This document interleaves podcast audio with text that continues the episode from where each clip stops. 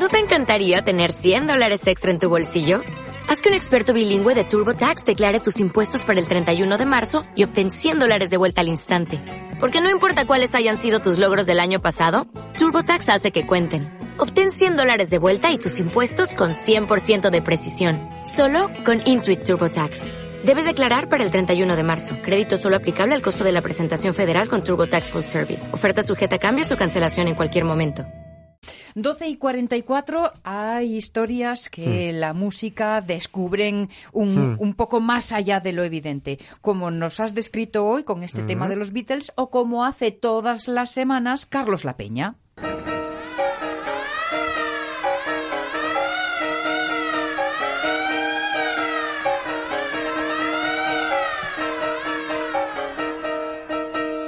Si la semana pasada venía a modernos de otros tiempos el fotógrafo y caricaturista Félix Nadar, hoy Carlos La Peña nos trae a uno de sus modelos, a un miembro del Panteón Nadar, al pianista y compositor norteamericano Luis Muro Gottschalk. Hoy, como lo he dicho de raro, Carlos La Peña, ¿cómo estás? Buenos días. Lo has dicho perfectamente. Buenos días, Sonia. Buenos días, buenos días. Pues nada, pues vamos, Luis Muro Gottschalk, que podríamos decir que fue el primer gran hombre de la el de la música estadounidense, era una de las figuras más brillantes de la escena musical parisina de los últimos años 40 del, siglo XIX. Algo que, que, es bastante parecido a decir que era de todo el mundo, vamos. Así que, pues que Nadar por fuerza tenía que sacarlo de su panteón y le, le, caricaturizó en 1856 en el número 7 del Petit Journal Pourri, de la pequeña revista para reírse. Allí aparecía nuestro moderno junto con Franz Liszt y con otros pianistas de renombre, porque no olvidemos que las auténticas estrellas del panorama cultural y social de la Europa del siglo XIX eran los pianistas románticos. De hecho, eh, en este programa ya se ha contado en otras ocasiones que antes de que existiera el rock, no hubo nada más parecido a una estrella de rock que el propio pianista húngaro Franz Liszt. ¿eh? La Liszt era el, primer fenómeno fan. Exacto, exacto. La litzomanía que recorrió Europa a partir de 1842 porque el pianista le recibían entre muestras de histeria colectiva, las fans peleándose, lo que querían era recoger sus pañuelos de seda, sus guantes. Su melena rubia. exacto, exacto. Mm, ¿Quieres decir, Carlos, que para nuestro moderno de hoy también había un género un poco, vamos, se generó un fenómeno un poco similar? Hombre, eh, llegar al nivel de éxito de Liz estaba fuera del alcance de, cualquier mortal, pero, pero bueno, por lo menos Golchak también también estuvo ahí porque vamos hubo otros rivales como como Segismund Talbert como Theodor Doller como mm. Chopin nombres que al menos eh, que vamos o sea que sobre todo Talbert y Doller pues no fueron muy recordados porque como compositores igual estaban un paso por debajo no y además como no había grabaciones de esto. Pero vamos el caso de nuestro moderno de Luis Moreno Gottschalk que le llamaron el, el, el Chopin de los criollos es bastante parecido al de Talbert o al de Dollar y además pero tiene sus características propias. Para mí la primera es que nació 20 años después de, hmm. de, todos estos y luego la segunda es que al morir tan joven, a los 40 años, pues le dio menos tiempo a consolidar su obra.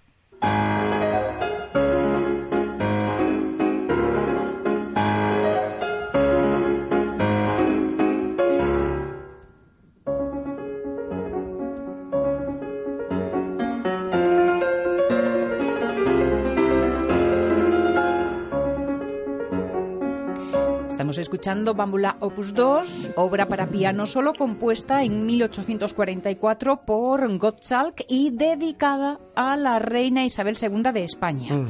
Un músico muchos años olvidado que poco a poco se, se, está recuperando. Hay de hecho quien ve en él el eslabón perdido entre el piano, el eh, pianismo romántico de salón del siglo XIX mm.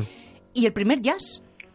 Sí, vamos, en Golchak eh, confluyen bastantes circunstancias que le convierten, al menos en mi corto conocimiento, en un músico que debe ser rescatado del olvido urgentemente. En primer lugar, pues porque, como hemos dicho antes, es el primer músico norteamericano que alcanza una fama mundial. Vamos, tenemos que esperar más de 30 años desde que se muere Golchak para que empecemos a caer rendidos ante otros músicos de Estados Unidos y ya bien entrados el siglo XX.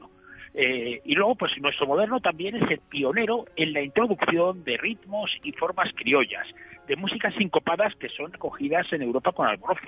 Incluso llega mucho más allá, porque antes que él solamente el catalán Joan Casamillana, que había estado más de 20 años de militar en Cuba, con su cocoyé, se había atrevido a utilizar ritmos negros en la música de concierto de tradición europea. Así que, vamos, o sea, cuando, como dice Alejo Carpentier, que yo adoro, que es el gran novelista y musicólogo cubano, dice, el mayor mérito que queda a Gottschalk está en haber sido el primer músico de formación europeo que ha advertido de manera general la riqueza de los ritmos cubanos, de los ritmos puertorriqueños y de los ritmos afroamericanos. Además, Carlos, hay algo que emparenta la música de Gottschalk con el primer jazz, con el ragtime, que tú defiendes que nace en Beethoven, en la arieta del opus 111, mm. la sonata 32. Pero a esta eh, parece que las composiciones de nuestro moderno se acerca bastante, ¿no?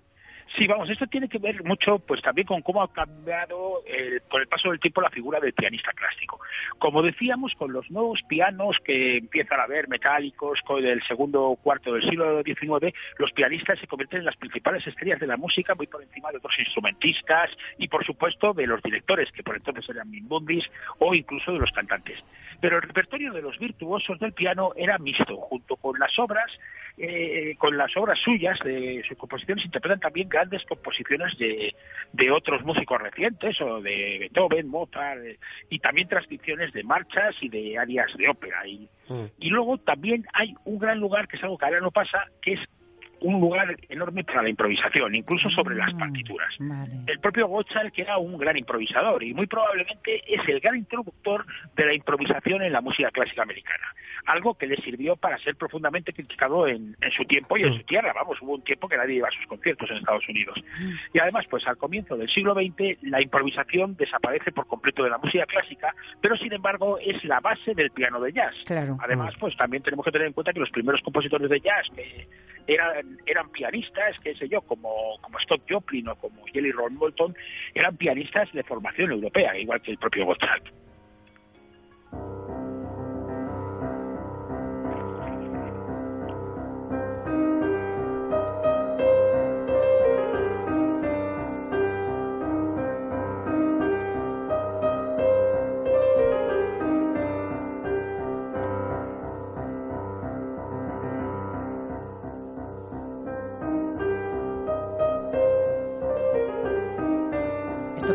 Empezamos a escuchar, que nos acompaña, es Le Bananier, la canción negra para piano a cuatro manos, el primer gran éxito del joven Gottschalk en París, compuesta en 1845. Quizás estaría bien, Carlos, si te parece, que nos dieras unos datos biográficos que nos sirvan para situar tanto al moderno como a sus tiempos. Mm. Sí, mira, pues eh, Luis Gottschalk nació el 8 de mayo de 1829 en Nueva Orleans era el mayor de los siete hijos de Edward Gottschalk, un broker judío de ascendencia alemana nacido en Londres, que hablaba además nueve idiomas. Y también era hijo de una criolla de Luisiana, Aimé Marie Bruxelles, descendiente de una familia de aristocracia francesa que se refugió en Nueva Orleans tras huir de la isla de Santo Domingo, donde había habido una revuelta negra la compañía del padre, que se llamaba Gottschalk Reimers Company, quebró nada más nacer Gottschalk y la familia pues perdió su posición desahogada. Mm. Además, su madre estuvo a punto de morir de cólera cuando nuestro moderno apenas tenía dos años.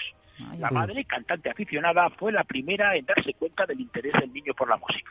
Su padre le buscó el mejor profesor de piano de la ciudad, el señor Letelier, organista de la Catedral de San Luis de Nueva Orleans. Bogó, que era un chaval muy despierto y precoz, progresó enseguida con el piano, con mm. el violín y con la voz. Y además, pues, su formación musical abordó muchos estilos musicales, iban desde la música clásica europea, que estudiaba con Letelier, a los ritmos latinos y afroamericanos que escuchaba los domingos en, en Congo Square, en la plaza de Nueva Orleans, donde los negros hacían sus bailes y además pues pasaba también pues, por las canciones folclóricas y por los espirituales que aprendió de su niñera Sara, mm. una esclava que su padre compró cuando el pequeño Mogó se indignó por el maltrato que recibía en la casa de unos señores que les habían invitado a comer. Ah. Edward Wolczak le regaló a Sara, a su hijo, y luego la dio la libertad, pero Sara se quedó con la familia. En las eh, memorias apócrifas, notas de un pianista que publicó su hermana Clara, se cuentan anécdotas que lo muestran como un auténtico niño prodigio en realidad. Sí, vamos, cuentan que su profesor, el, señor Letelier, le llevó un día a la Catedral de San Luis para explicarle el mecanismo del órgano en el que él tocaba normalmente. Son cosas del directo y el caso es que el tenor que cantaba en la misa se puso enfermo, Letelier tuvo que sustituirle y así, pues en una cascada de esto, pues Mogó, con siete años que no había visto un órgano en su vida, tocó la misa ese mismo día y encima dicen que bien. Afortunadamente, mm. para creérnoslo, pues como no había gente con capaz con el móvil, pues no tenemos prueba de que fuera así. Mm. El caso es que pronto el maestro no tenía nada más que enseñarle y le dijo a su padre que, que Mogó era el diamante de su corona y que si el chaval no llegaba a ser el mejor músico del mundo, él dejaría de llamarse François Letelier. Mm. El paso siguiente era enviarlo a Francia, a París, mm. donde estaba el mejor conservatorio del mundo.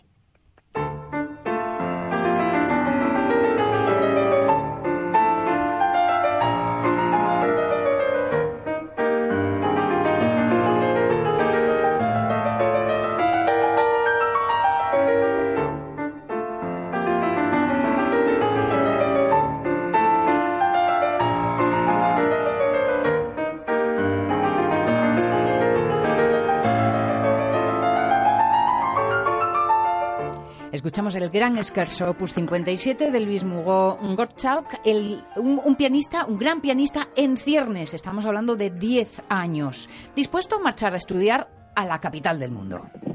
Sí, lo que pasa es que a su padre no le hacía ninguna gracia que el chaval tan pequeño se fuera del nido. Pero el padre estaba convencido y al final lo consiguió. Antes el chaval, a petición del concertino de la orquesta del Teatro Orleans, de, de Orleans, dio sendos recitales benéficos en el Teatro Real y en el baile San Luis del San Charles Hotel, que fueron un gran éxito de crítica y público. El padre solo aceptó que el niño tocara si permanecía en el anonimato, así que Mogó actuó bajo la identidad de el joven X.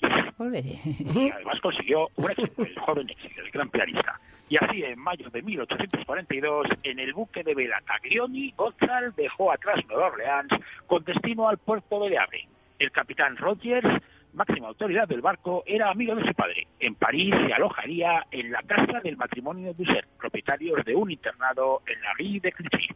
Imaginaos, cuando llega a París eh, se encuentra con una ciudad con 60.000 pianos y más de 100.000 pianistas.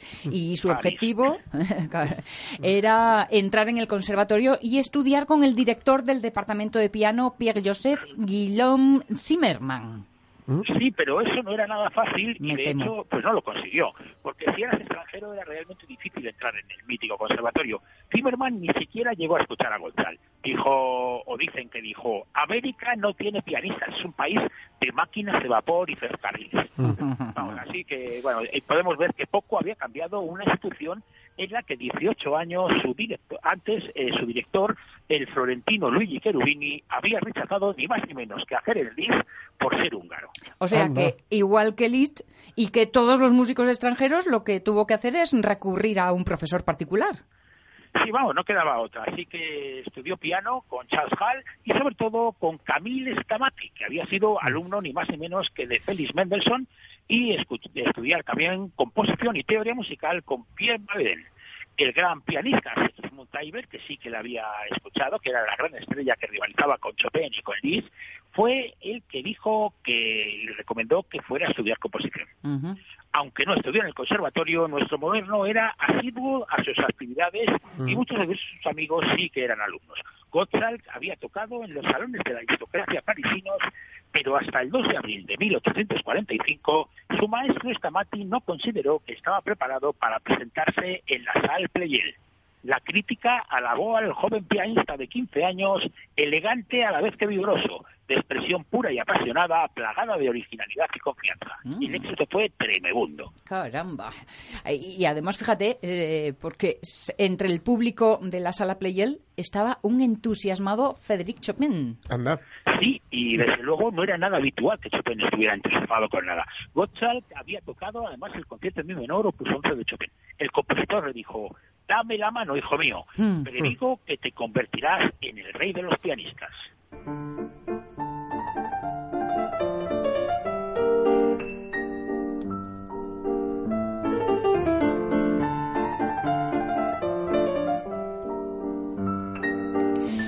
Influencia sin duda de Chopin es palpable en este capricho del concierto Souvenirs de Andalusí de, de Gottschalk, una pieza que compondrá unos años después en su gira por España en 1852. Pero de eso ya hablamos el lunes que viene, ¿eh, Carlos?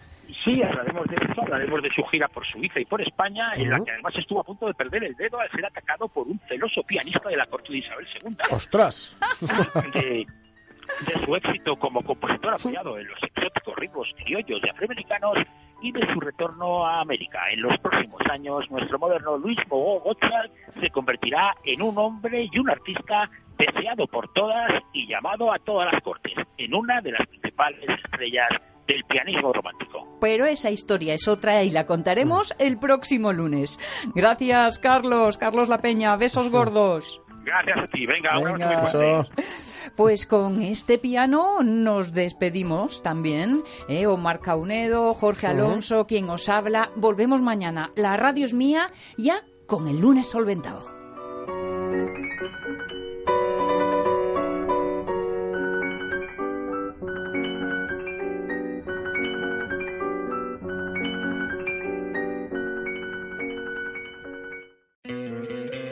¿No te encantaría tener 100 dólares extra en tu bolsillo?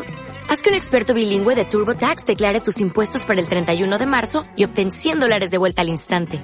Porque no importa cuáles hayan sido tus logros del año pasado, TurboTax hace que cuenten. Obtén 100 dólares de vuelta y tus impuestos con 100% de precisión. Solo con Intuit TurboTax. Debes declarar para el 31 de marzo. Crédito solo aplicable al costo de la presentación federal con TurboTax Full Service. Oferta sujeta a cambios o cancelación en cualquier momento.